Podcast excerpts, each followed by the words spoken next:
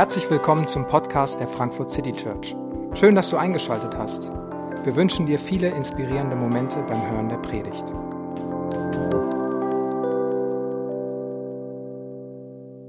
Guten Morgen. Mein Name ist Hongil und ich bin Pastor hier in der Frankfurt City Church. Wir befinden uns nach dem Pfingstgottesdienst weiterhin in der Psalmreihe. Und wenn ich an die Psalmen denke, hat sich mein Bild von ihnen im Laufe der Jahre doch sehr verändert. Menschen drücken in allen möglichen Lebenssituationen Ängste, Fragen, Spannungen, Freude und so weiter offen und sehr ehrlich aus.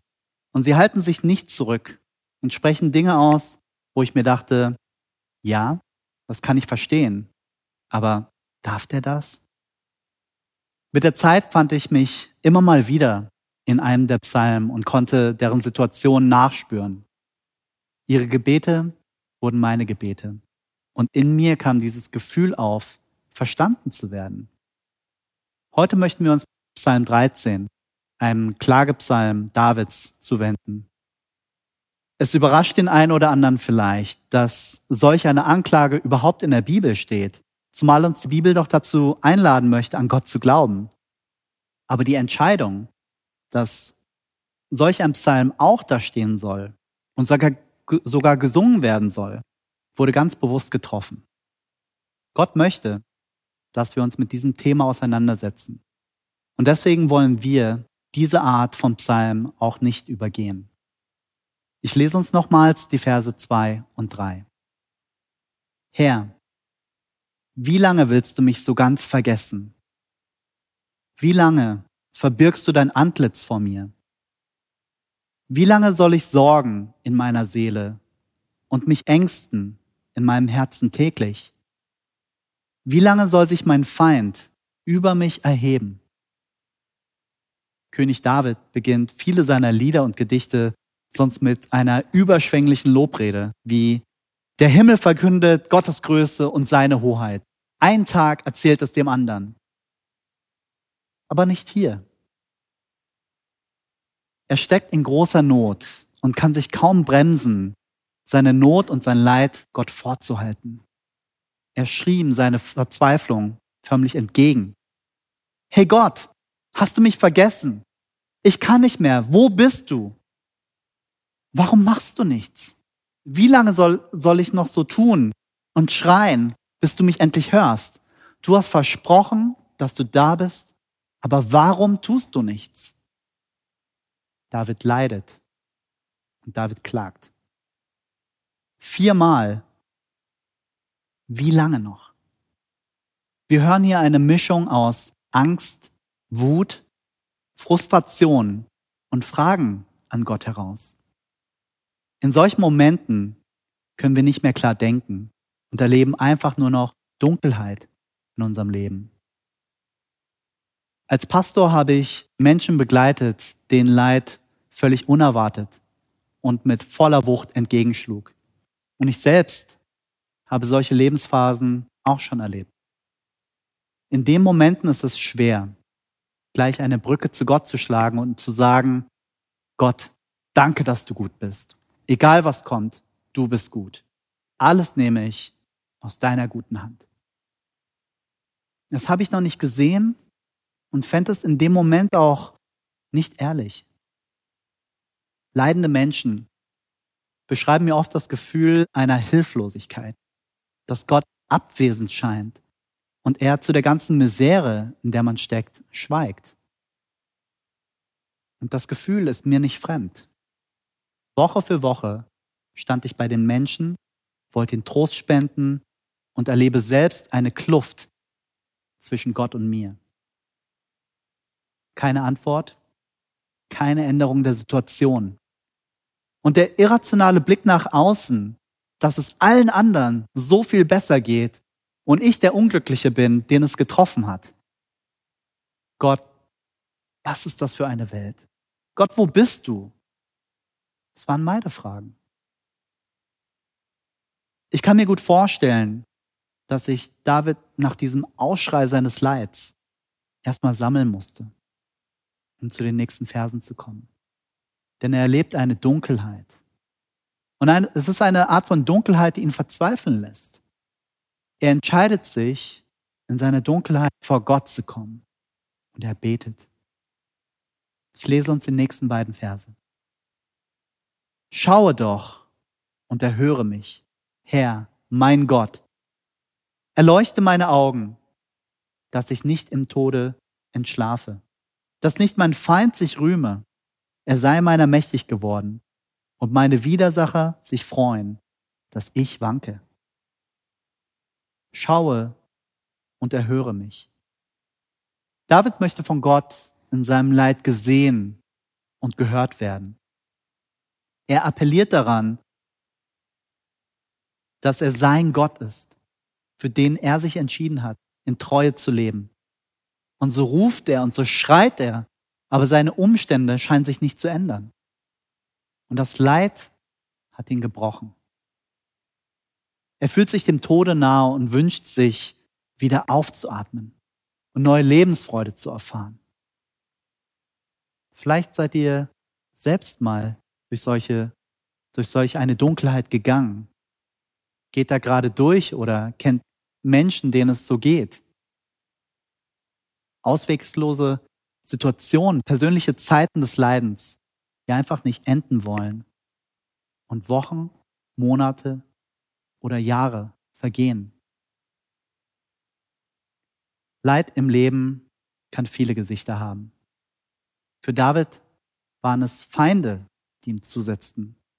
Für uns ist es vielleicht Beziehungsstress, verzwickte Familiensituationen, Ehepartner, die einander bekriegen, Einsamkeit, Intrigen auf der Arbeit, in Freundschaften, Süchte, schwere Krankheiten oder Schicksalsschläge.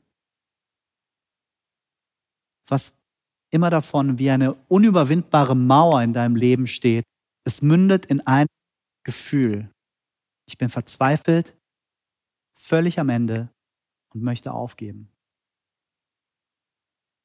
Wenn man Leidenden begegnet, ist es oft schwer, nach den passenden Worten zu ringen. Worte, die in dem Moment zeigen, dass man Anteil nimmt, dass man sich mit in diesen Schmerz stellt. Und jeder geht mit Leid anders um. Es gibt einfach keine fünf Schritte, keinen Masterplan, keine Blaupause, mit dem man dem Leid entgegnen kann oder entgegentreten kann. Manche sind sogar überrascht, dass es dem Betroffenen recht gut geht. Er ein neues Hobby angefangen hat, äh, im Filmeschauen aufgeht und sogar lachen kann. Das Leid pocht zwar permanent an, aber man findet schnell Wege, das Leid wegzumanagen. Es ist okay, sich mal abzulenken, damit der Schmerz auch mal ablässt, aber langfristig löst so etwas gar nichts. Denn diese Momente der Verzweiflung, die sind da. Wir können nicht davor wegrennen denn sie kehren wieder und wieder und wieder. Wie können Leidende durch das Tal der Dunkelheit durchgehen? Indem man sich an ihre Seite stellt, ihnen Trost spendet und sie ermutigt. Wie kann das konkret aussehen? Seid für sie da, hört ihnen zu, weint und trauert mit ihnen. Und vor allem, Haltet die Stille aus. Sprecht ihnen zu, dass es in Ordnung ist, zu weinen, zu trauern und Gott zu fragen, was das alles soll. Denn diese Schritte müssen sie gehen, um das Tal der Dunkelheit zu durchschreiten. Das sind kleine, stetige Schritte, in denen man mit Gott trauert, weint, betet, fragt, und immer wieder darum ringt.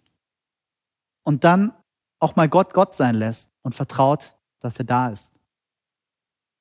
Dann kommen manchmal diese kleinen Momente, diese Lichtblicke, in denen man einen unerklärlichen, tiefen Frieden erfährt, der höher ist als jede Vernunft. Ein Zustand innerer Ruhe und Gelassenheit.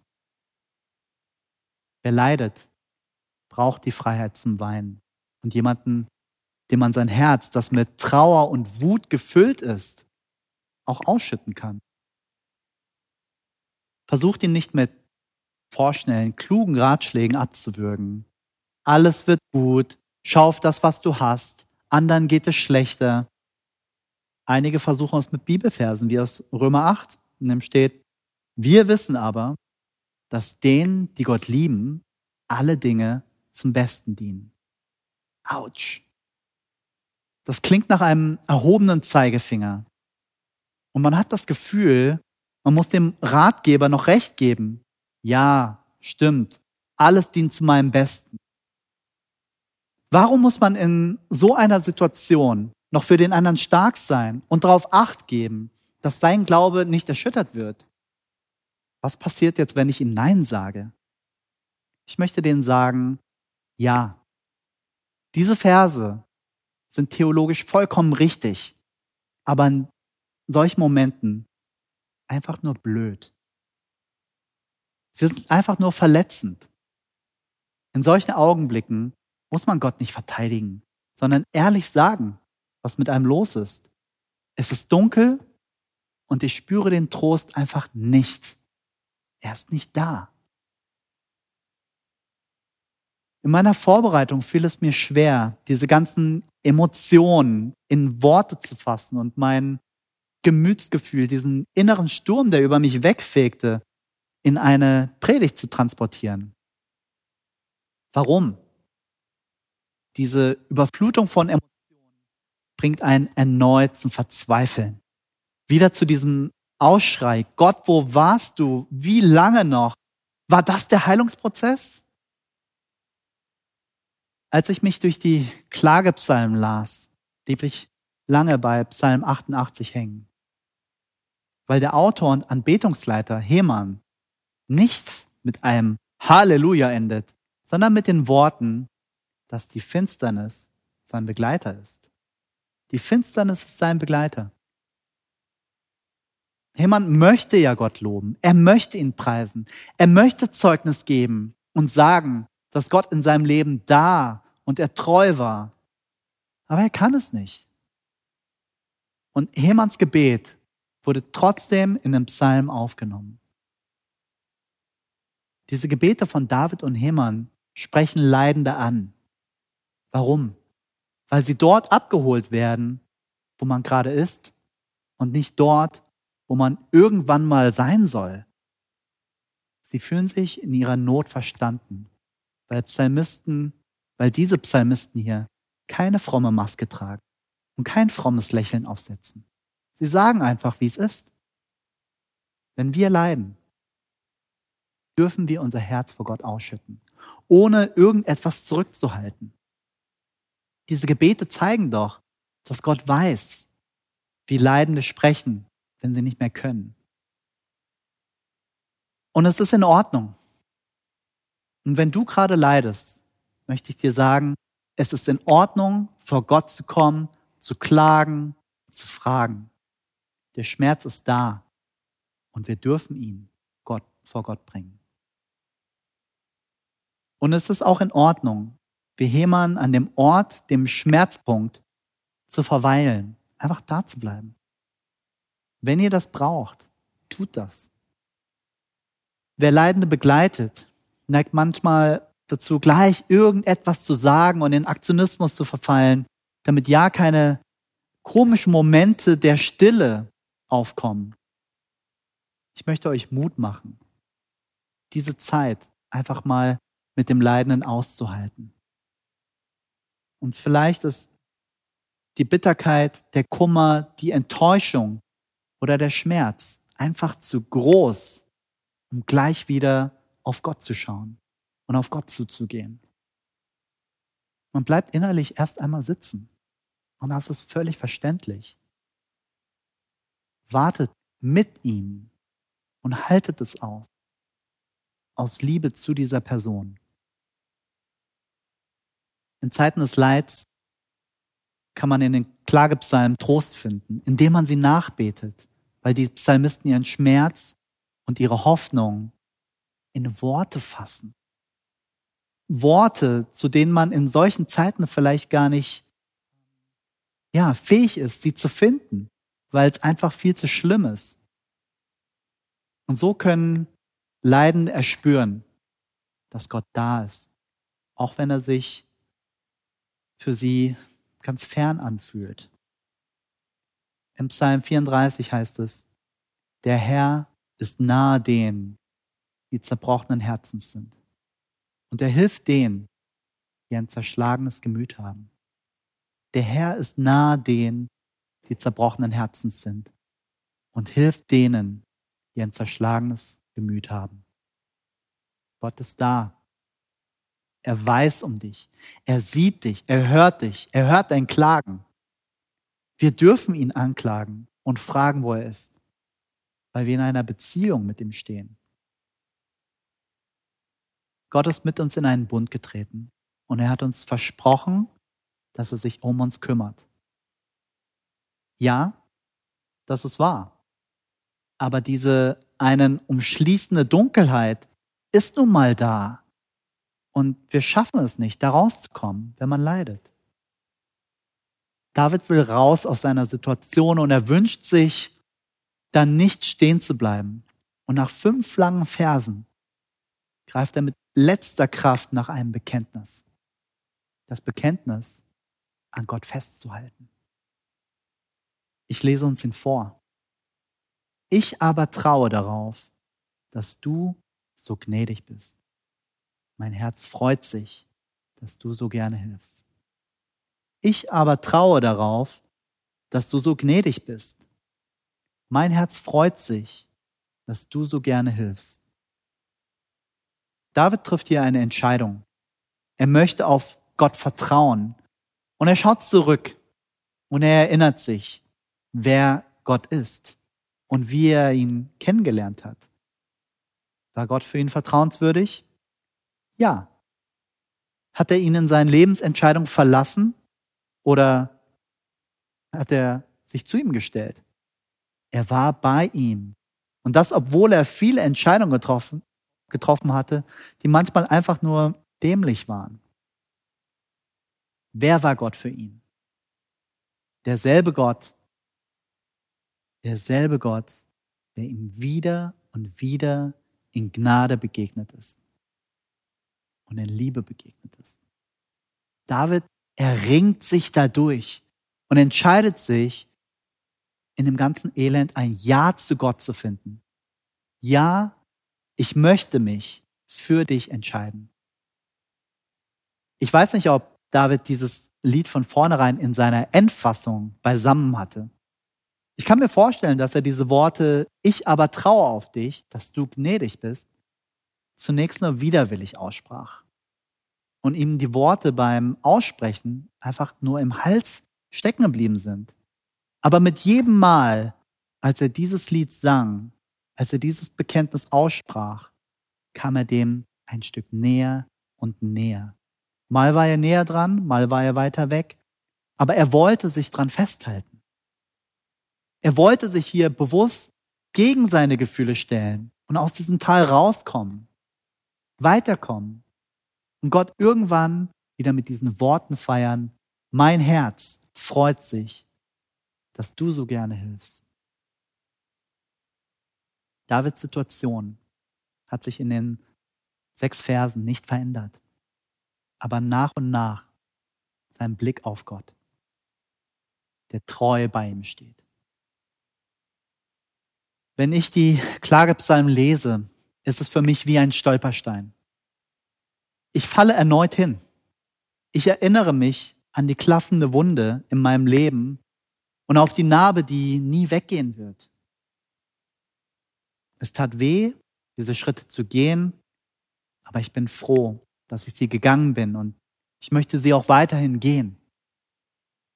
Mit Abstand muss ich sagen, dass ich in diesem Leid ein neues, vielleicht sogar tieferes Bekenntnis zu Gott gefunden habe, was mit Leben und Erfahrung gefüllt wurde. Gott hat mir kein Leben ohne Leid versprochen, aber ein Leben mit ihm. Ich weiß nicht, wo du gerade stehst. Aber wenn du gerade inmitten einer Zeit des Leidens bist, möchte ich dich ermutigen, deine Ängste und Zweifel im Gebet vor Gott zu bringen. Bete. Du darfst ihm wie David einfach rausschreien. Es ist in Ordnung. Du darfst sie wieder und wieder und wieder vor ihn bringen. Und wenn du gerade einfach nur vor Gott schweigen möchtest, dann ist das auch in Ordnung. Nimm dir diese Zeit. Ich wünsche dir, dass du jemanden hast, mit dem du das aber teilen kannst. Und mein Wunsch ist es, dass du in dieser Zeit der Dunkelheit irgendwann die Kraft findest, dein Bekenntnis zu Gott auszurufen. Vielleicht mit einem großen Zweifel, vielleicht ohne großen Glauben, aber Gott hört deinen Ruf. Der Herr ist nahe denen, die zerbrochenen Herzens sind und hilft denen, die ein zerschlagenes Gemüt haben. Ich traue darauf, dass du so gnädig bist. Ich möchte beten.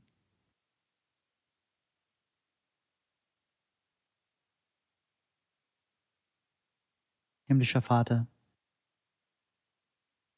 wir kommen vor dich mit diesem Psalm 13 und sehen, wie David alles, was in seinem Herzen ist, nach außen kehrt und dir bringt und nach Hilfe schreit und sich danach sehnt,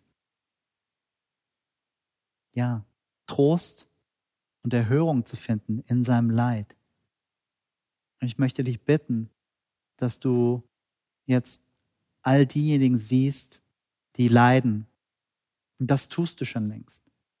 Du bist da, du bist bei ihnen, aber zeig dich ihnen in ihrer Finsternis. Zeig dich ihnen, damit sie aufatmen können, damit sie auch irgendwann dieses Bekenntnis ausschreien können, dass du treu bist, dass du gut bist und dass du voller Liebe bist. Und ich bete, für all diejenigen, die gerade Leidende begleiten. Schenk du ihnen Gnade und Weisheit und vor allem die Kraft, die große Stille, die manchmal einfach nur in dem Raum steht, auszuhalten und auch da zu bleiben und den Leidenden nicht zu verlassen. Vater, ich bete für Weisheit in solchen Situationen. Hm. Danke, dass wir dich erleben dürfen als ein Gott, der sich im Leben zeigt, auch wenn wir es manchmal nicht erkennen können. Schenk uns Gnade, schenk uns Hoffnung, schenk uns deinen Ausblick, weil nur du das kannst, wenn wir in der Dunkelheit, in der Finsternis sitzen. Danke, dass du da bist. Amen. Wir hoffen, die Predigt hat dich inspiriert. Wenn du uns kennenlernen möchtest, dann schau einfach mal auf unsere Homepage www.frankfurtcitychurch.de oder besuche uns in unseren Gottesdiensten. Bis dann!